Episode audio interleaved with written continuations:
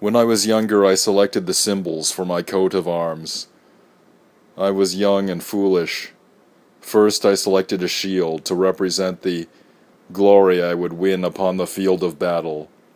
Then I selected a globe to represent the far flung places I would visit. I also selected a motion picture camera for the many motion pictures I would make. Then I selected a vinyl record to represent the many vinyl records I would make of my music. Then I selected a book to represent the many books I would author. Then I selected a beautiful nude woman to represent the many beautiful nude women I would obtain in my existence.